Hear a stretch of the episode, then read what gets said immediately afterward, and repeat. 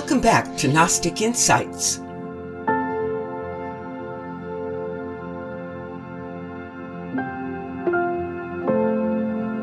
My name is Dr. Sid Ropp, and I'm your host.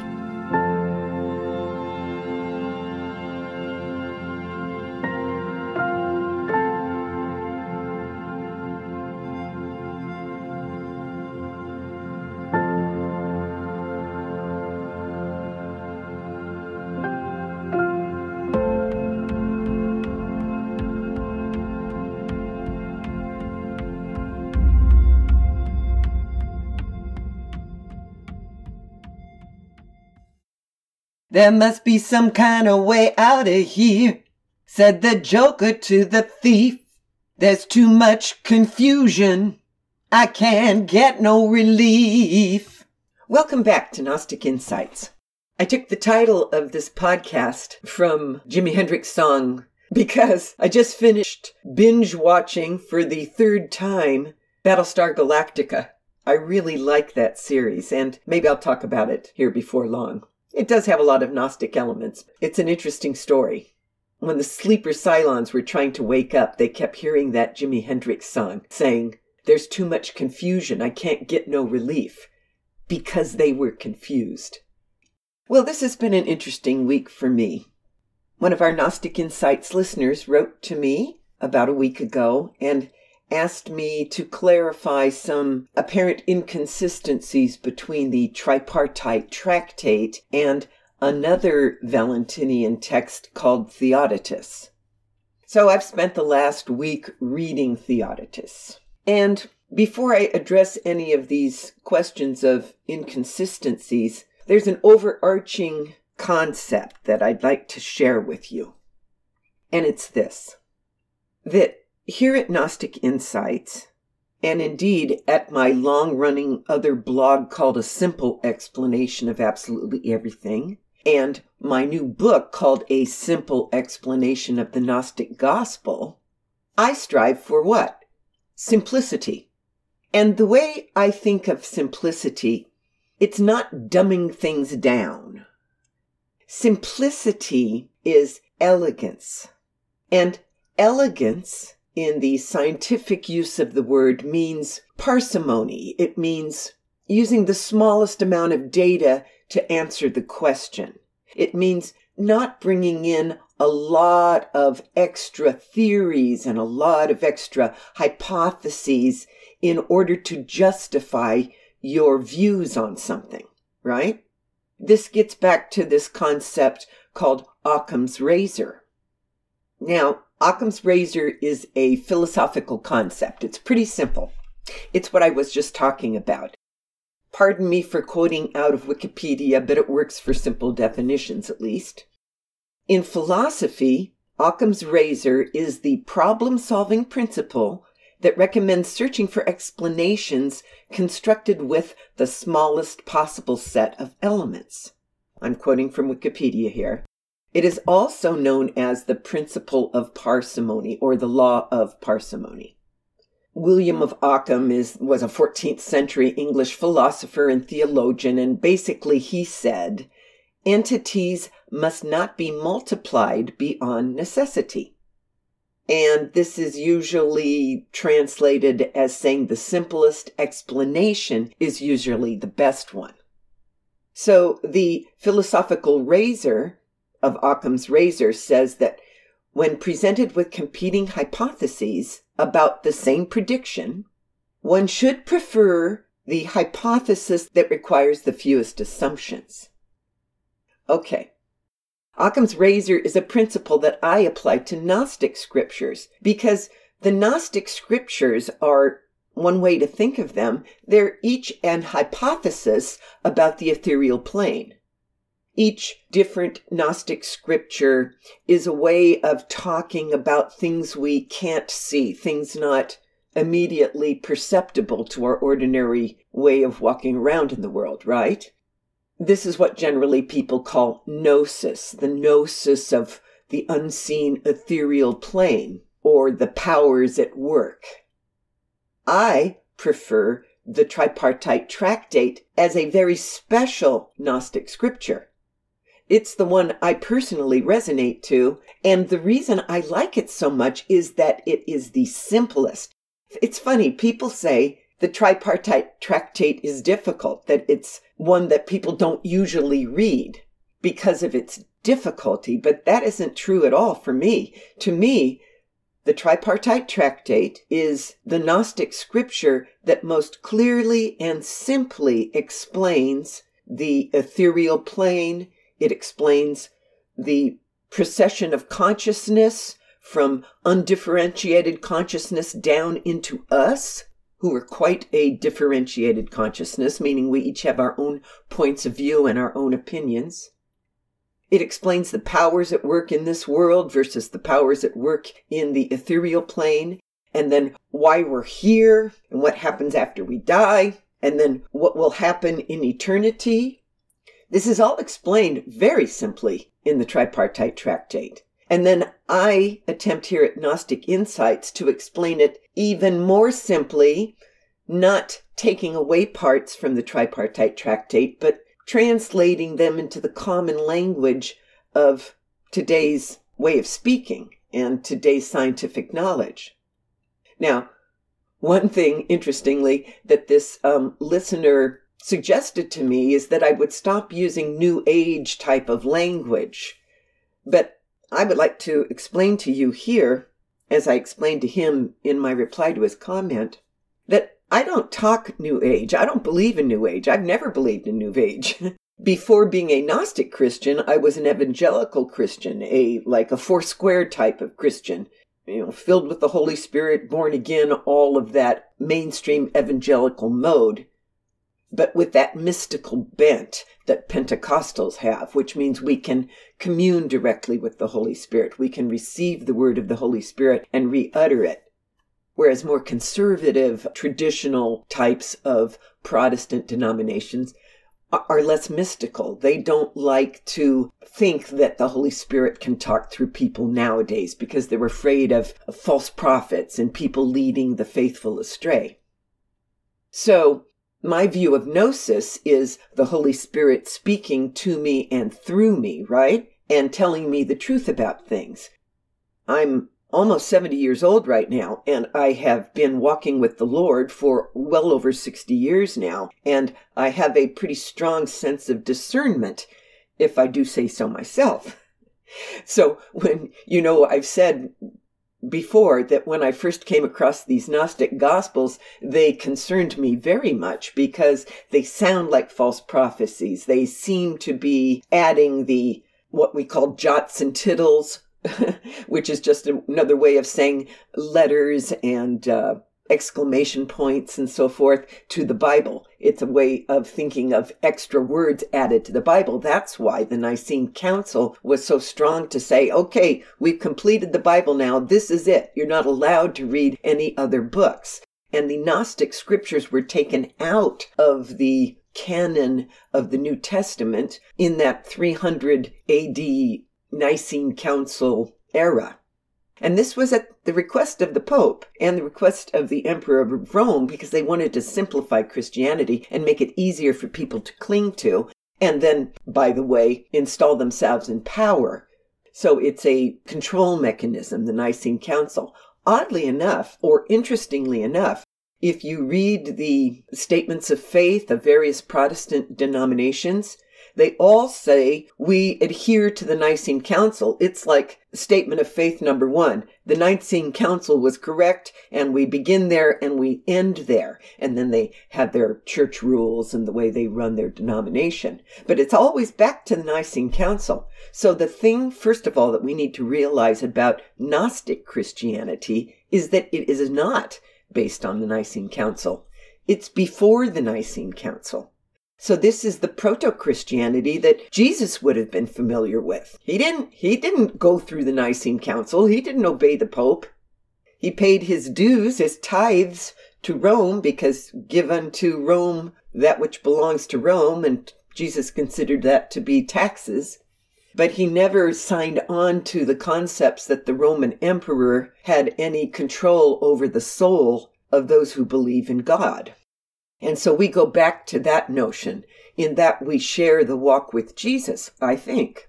I believe that we Gnostic Christians have a closer walk with Jesus and with the God above all gods than the post Nicene Council Christians do, because they are adhering to the Pope and those who walk with the Emperor of Rome. And we all know from the Protestant Reformation that Luther overthrew that kind of allegiance to the Pope and the Emperor. He suggested that we should read the Bible again because in Luther's day, which was 500 years ago, by the time of 500 years ago, nobody read the Bible. Not even the priests and the monks read the Bible. So once you start reading the Bible, then you can start seeing that much of what the Catholic Church taught through the Pope is not in the Bible. And a lot of extra jots and tittles are added by the Pope. So that goes against the very notion that everything was supposed to stop at the Nicene Council. Anyway, that's a little church history, according to me.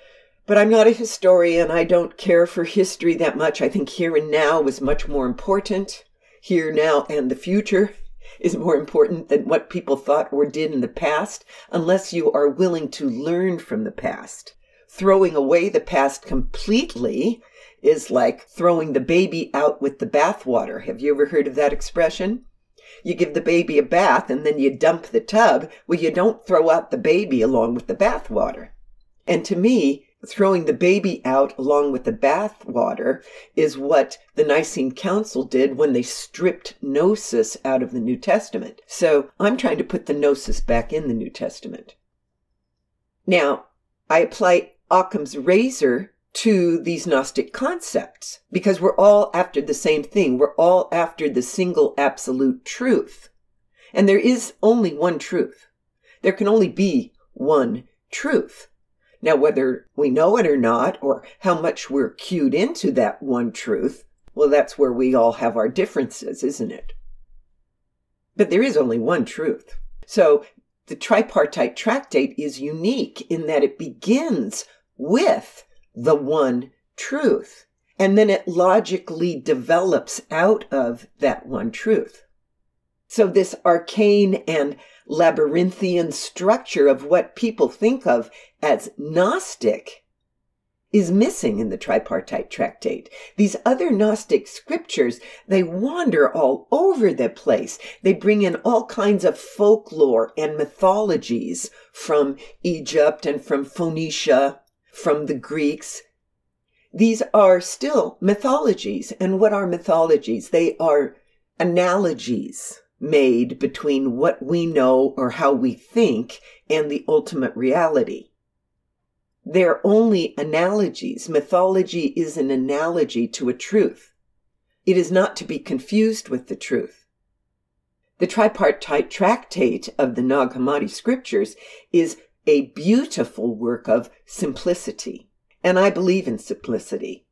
My whole original theory of everything is called a simple explanation of absolutely everything. And that's why my new Gnostic manual is called a simple explanation of the Gnostic gospel. So the simplicity pursued here at Gnostic Insights. And I use my simple explanation theory as a way of explaining things. So it's my own analogy set. In the same way that the New Testament, especially Jesus, when he spoke in parables, he was using analogies that people could relate to, such as a man finds a pearl that someone is selling and he recognizes it as a pearl of, of fantastic worth that the seller doesn't know that is of great worth. So the man goes and he sells everything he has in order to get the money to buy that pearl of great worth. Well, see, that's an analogy. It's a way of explaining, of Jesus explaining, you can give up everything else you own once you find the truth of eternity, because it is worth more than anything you own. So these are the types of analogies that Jesus spoke my analogies in the simple explanation talk about, for example, the simple golden rule. And this applies to everything, whether it's humans, animals, molecules, cells in the body. It doesn't matter. It applies to everything in creation up and down the line. The simple explanation is that units of consciousness, everything that's conscious, reach out and hold hands with their neighbors. That's an analogy, of course, because molecules don't have hands. They hold hands with their neighbors and they work together on a singular project. They share information, they share assistance, and they share love in order together to build something that they couldn't make on their own, to build the next level up. So that's an analogy. That's a way of talking about the ultimate reality. Now, that doesn't appear in any of the Gnostic Gospels, yet it's Gnostic because it's a truth.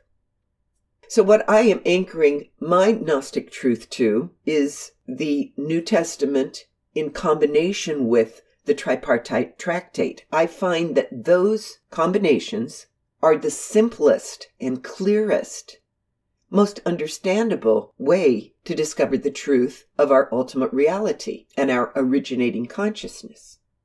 So I look for a true theory of everything that underlies the reality of our cosmos, regardless of where it is found. And that's why once in a while here on Gnostic Insights, I will quote something out of the Tao Te Ching, for example, or the Tibetan Book of the Dead. But you know what I rarely quote out of? The other Gnostic books, the other Gnostic scriptures, because I find them incredibly laborious, incredibly confusing. They go down this rabbit track and that rabbit track and that rabbit track until before you know it, you're just chasing, chasing, chasing one thing after another, deeper and deeper into confusion. And the God above all gods is not the author of confusion. If you find yourself becoming more confused rather than less confused, if you're going in the direction of complexity rather than simplicity, I don't think it's from the Father. I don't think it's a good thing. Let me quote you something from the New Testament. 1 Corinthians 14:33 says, "For God is not the author of confusion, but of peace, as in all the assemblies of the holy ones." Now, these assemblies of the holy ones, those aren't other churches, those aren't especially good people, those are the pleromas of the aeons of the fullness or the totalities of the all of the Son. So the God above all gods is not a God of confusion or of disorder, but of peace. So when you read the scriptures, I understand that, for example, the tripartite tractate is written in ancient type of language, ancient type of grammar and diction. But as far as its logic goes, it is unsurpassed. So, what I try to do here at Gnostic Insights is take this fantastic logical exposition that can only be found in the tripartite tractate of the Nag Hammadi scriptures, and I say it in English, in modern type English. And I also try to give you analogies that you can relate to. I think, and I guess theoretically I could be wrong, but I don't know about that. I don't feel wrong. but who does, right? When I try to read other Gnostic scriptures, particularly those of the Hermetic line or of the Sethian line, they introduce character after character after character. They introduce mythologies and fables that are extraneous and unnecessary to our peaceful, simple understanding of the gospel of the God above all gods. So, this listener that wrote to me this week, he wanted me to explain some differences between what I'm teaching here and Theodotus, which is also put in the section called Valentinian Gnosticism in these compendiums of Gnostic scriptures. So I spent the last week reading Theodotus and notating the similarities and differences between Theodotus and the tripartite tractate. And it's just so complicated that I can't even share it with you here. because I don't want to bring confusion. I only attempt to bring clarity. I may post it as an article on uh, one of my blogs, I think, and I'll let you know when I do that so you can go there and look it up. Or I'll put a link to it in one of these Gnostic Insights posts when it's up and running. Here's another nice quote from the New Testament. James 3:17 according to Hart's translation of the New Testament says, and this is the part that's relevant to our discussion today. But wisdom from above is first of all pure, then peaceable, reasonable, accommodating, full of mercy and good fruits, impartial, unfeigned, that means not fake or hypocritical, and the fruit of righteousness is sown in peace for those who make peace. When you have faith in the God above all gods, you have faith that the Father and the Son and the fullness have you here for a certain reason, for a plan, and your job is to fulfill their plan, not to work your magic to fulfill your plan. You see? We second order powers were sent here on earth to help redeem the demiurge, to help gather up all those shadows that fell out of Logos when Logos fell. And that all comes from ego. All those shadows arise from ego. The passions arise from ego. But when you remove ego from the throne and you instead turn to your one true self, which is a reflection of the all, the Son of God, then you are able to fulfill your work. You are able to hold hands with others without selfish motivation. You are able to instantiate the simple golden rule of working with your neighbors to help them with information, assistance, and love to improve the world around you, to improve the cosmos with love. And this is how we witness to others that we embody the love of God. And you really only know what God's will is for your life if you are working through the self rather than through your egoic emotionality. One neat thing about the tripartite tractate is that it's absolutely logical. It is a sound hypothesis from one end to the other. What do we care about logic, huh? Well, this is a reasonable and logical cosmos. We have laws of physics. We have laws of chemistry. We have the way things work. We have laws of society. If you have no enforcement of laws, then you have anarchy and things become more and more anarchic and evil. The powers of the left are always striving to increase the power and passions of the demiurge. That's why they work out of emotionality rather than logic. The powers of the right work from the self and from the God above all gods in a selfless, non egoic manner. That is, if they are working from the self and not the ego. Remember, there are a lot of wolves in sheep's clothing. Many who say, Lord, Lord, have we not done all these things in your name? And then the anointed will say at the end of time, I don't know you. You didn't, you might have done this in my name, but you sure weren't doing my will. I don't know you at all, despite what you're talking. You may have talked the talk, but you didn't walk the walk. Now remember those people on the left, they're not going to hell, but they are going to the chastening of the aeons in the bardos when they pass away. I found another nice quote from the New Testament this week while I was looking up simplicity to share this, these ideas with you. And 2 Corinthians 1:12 says, "For our rejoicing is this, the testimony of our conscience, that in simplicity and godly sincerity, not with fleshly wisdom, but by the grace of God, we have had our conversation in the world and more abundantly to you." That's the King James Version.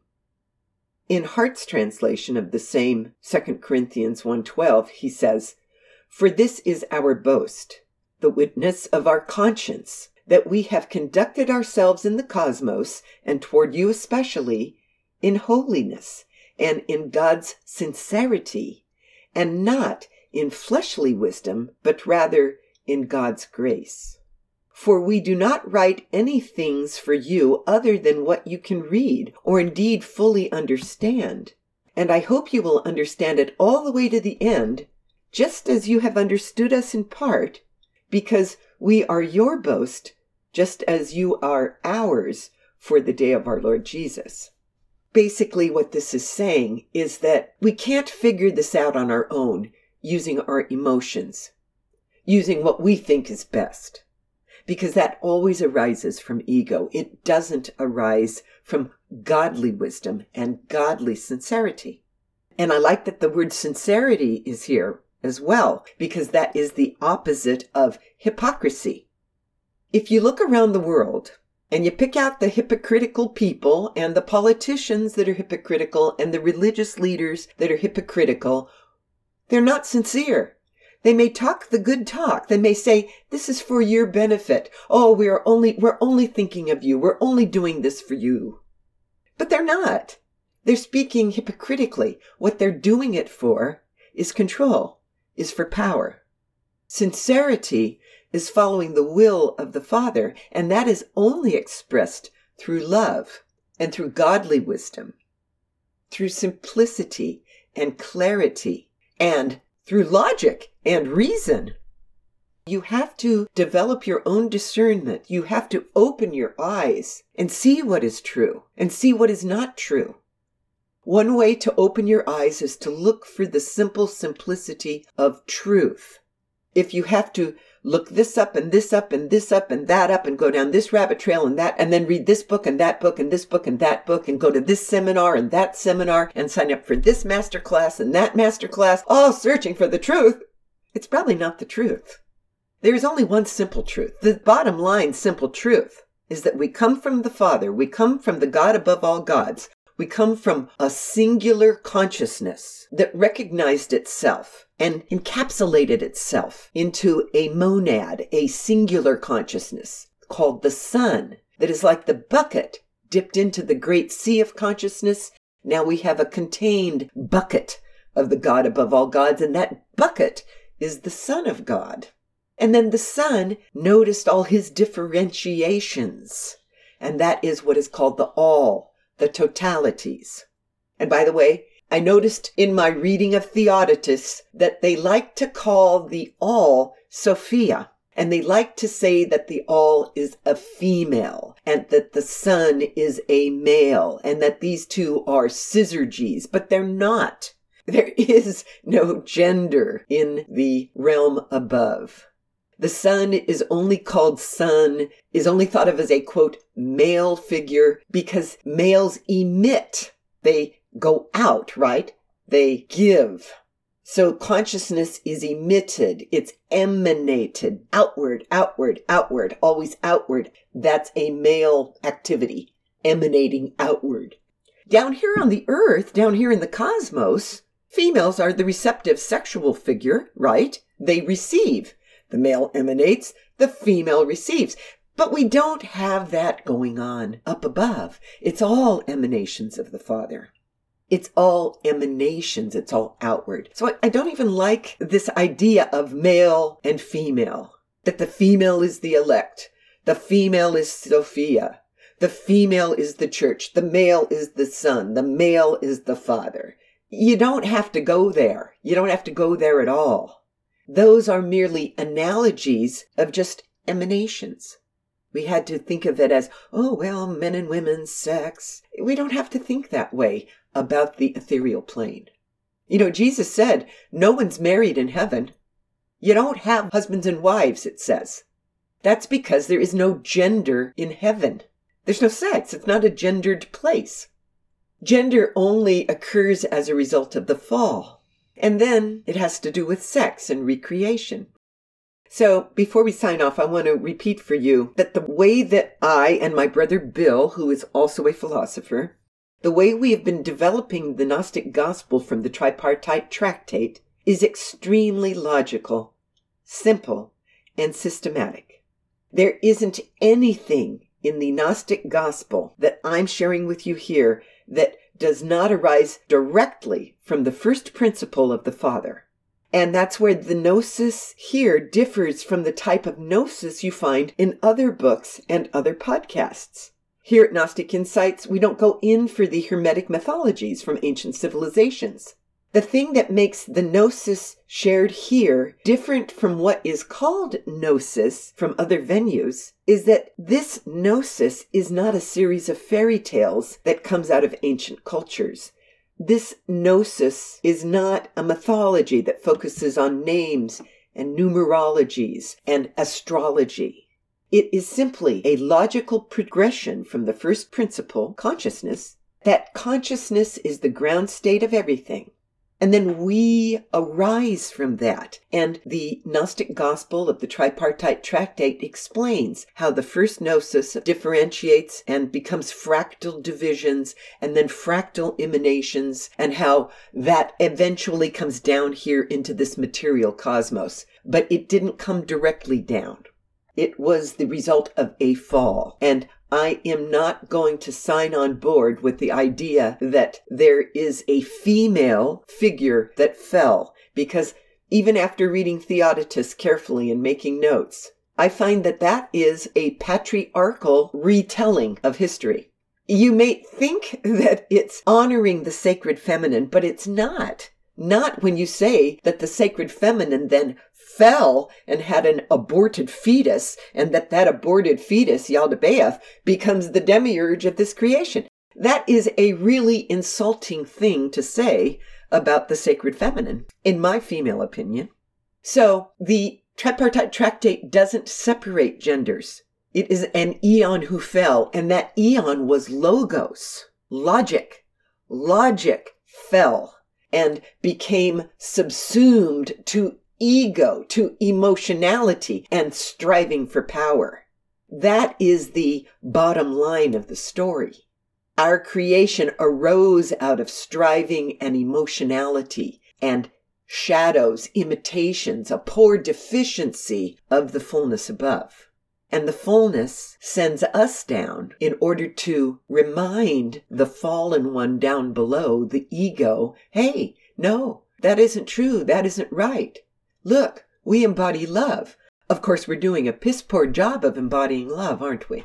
And that's because we forget once we are embodied and melded to this material fallen world, we tend to forget because of the never ending war between the ethereal and the material plane.